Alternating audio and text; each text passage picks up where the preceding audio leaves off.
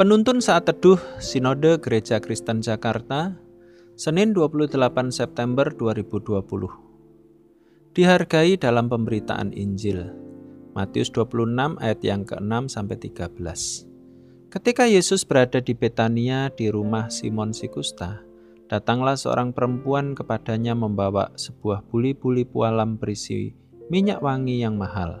Minyak itu dicurahkannya ke atas kepala Yesus yang sedang duduk makan. Melihat itu murid-murid gusar dan berkata, "Untuk apa pemborosan ini? Sebab minyak itu dapat dijual dengan mahal dan uangnya dapat diberikan kepada orang-orang miskin." Tetapi Yesus mengetahui pikiran mereka lalu berkata, "Mengapa kamu menyusahkan perempuan ini? Sebab ia telah melakukan suatu perbuatan yang baik padaku. Karena orang-orang miskin selalu ada padamu, tetapi aku tidak akan selalu bersama-sama kamu." Sebab dengan mencurahkan minyak itu ke tubuhku, ia membuat suatu persiapan untuk penguburanku. Aku berkata kepadamu, sesungguhnya di mana saja Injil ini diberitakan di seluruh dunia, apa yang dilakukannya ini akan disebut juga untuk mengingat dia. Yesus berkata, sesungguhnya di mana saja Injil ini diberitakan di seluruh dunia, apa yang dilakukannya ini akan disebut juga untuk mengingat dia. Matius pasal 26 ayat yang ke-13. Para pahlawan iman dalam Alkitab kerap mengejutkan kita tentang pemberitaan kabar baik yang mereka lakukan. Contoh paling tepat adalah seorang wanita dalam bacaan Alkitab kita hari ini. Dalam catatan Yohanes pasal 12 ayat yang ketiga, wanita ini bernama Maria. Yesus memilihnya dan namanya sering disebut ke mana pun Injil diberitakan.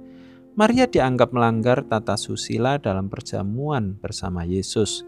Ia mengurapi Tuhan Yesus dengan minyak wangi yang harganya lebih tinggi daripada upah kerja setahun. Saya yakin Maria melakukannya karena ia tahu bahwa Yesus akan mati.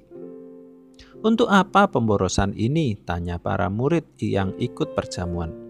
Sebagai ungkapan keprihatinan kepada orang miskin, Seandainya saat itu mereka menghadiri pemakaman Yesus, mungkin reaksi mereka akan berbeda.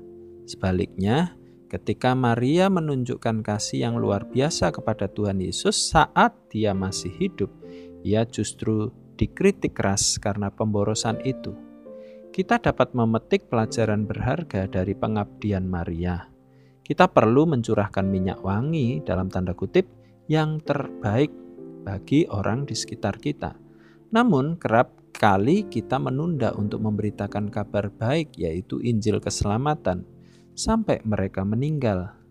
Ketika memberitakan Yesus kepada orang lain, kita harus bersikap seperti seorang petani yang bijaksana.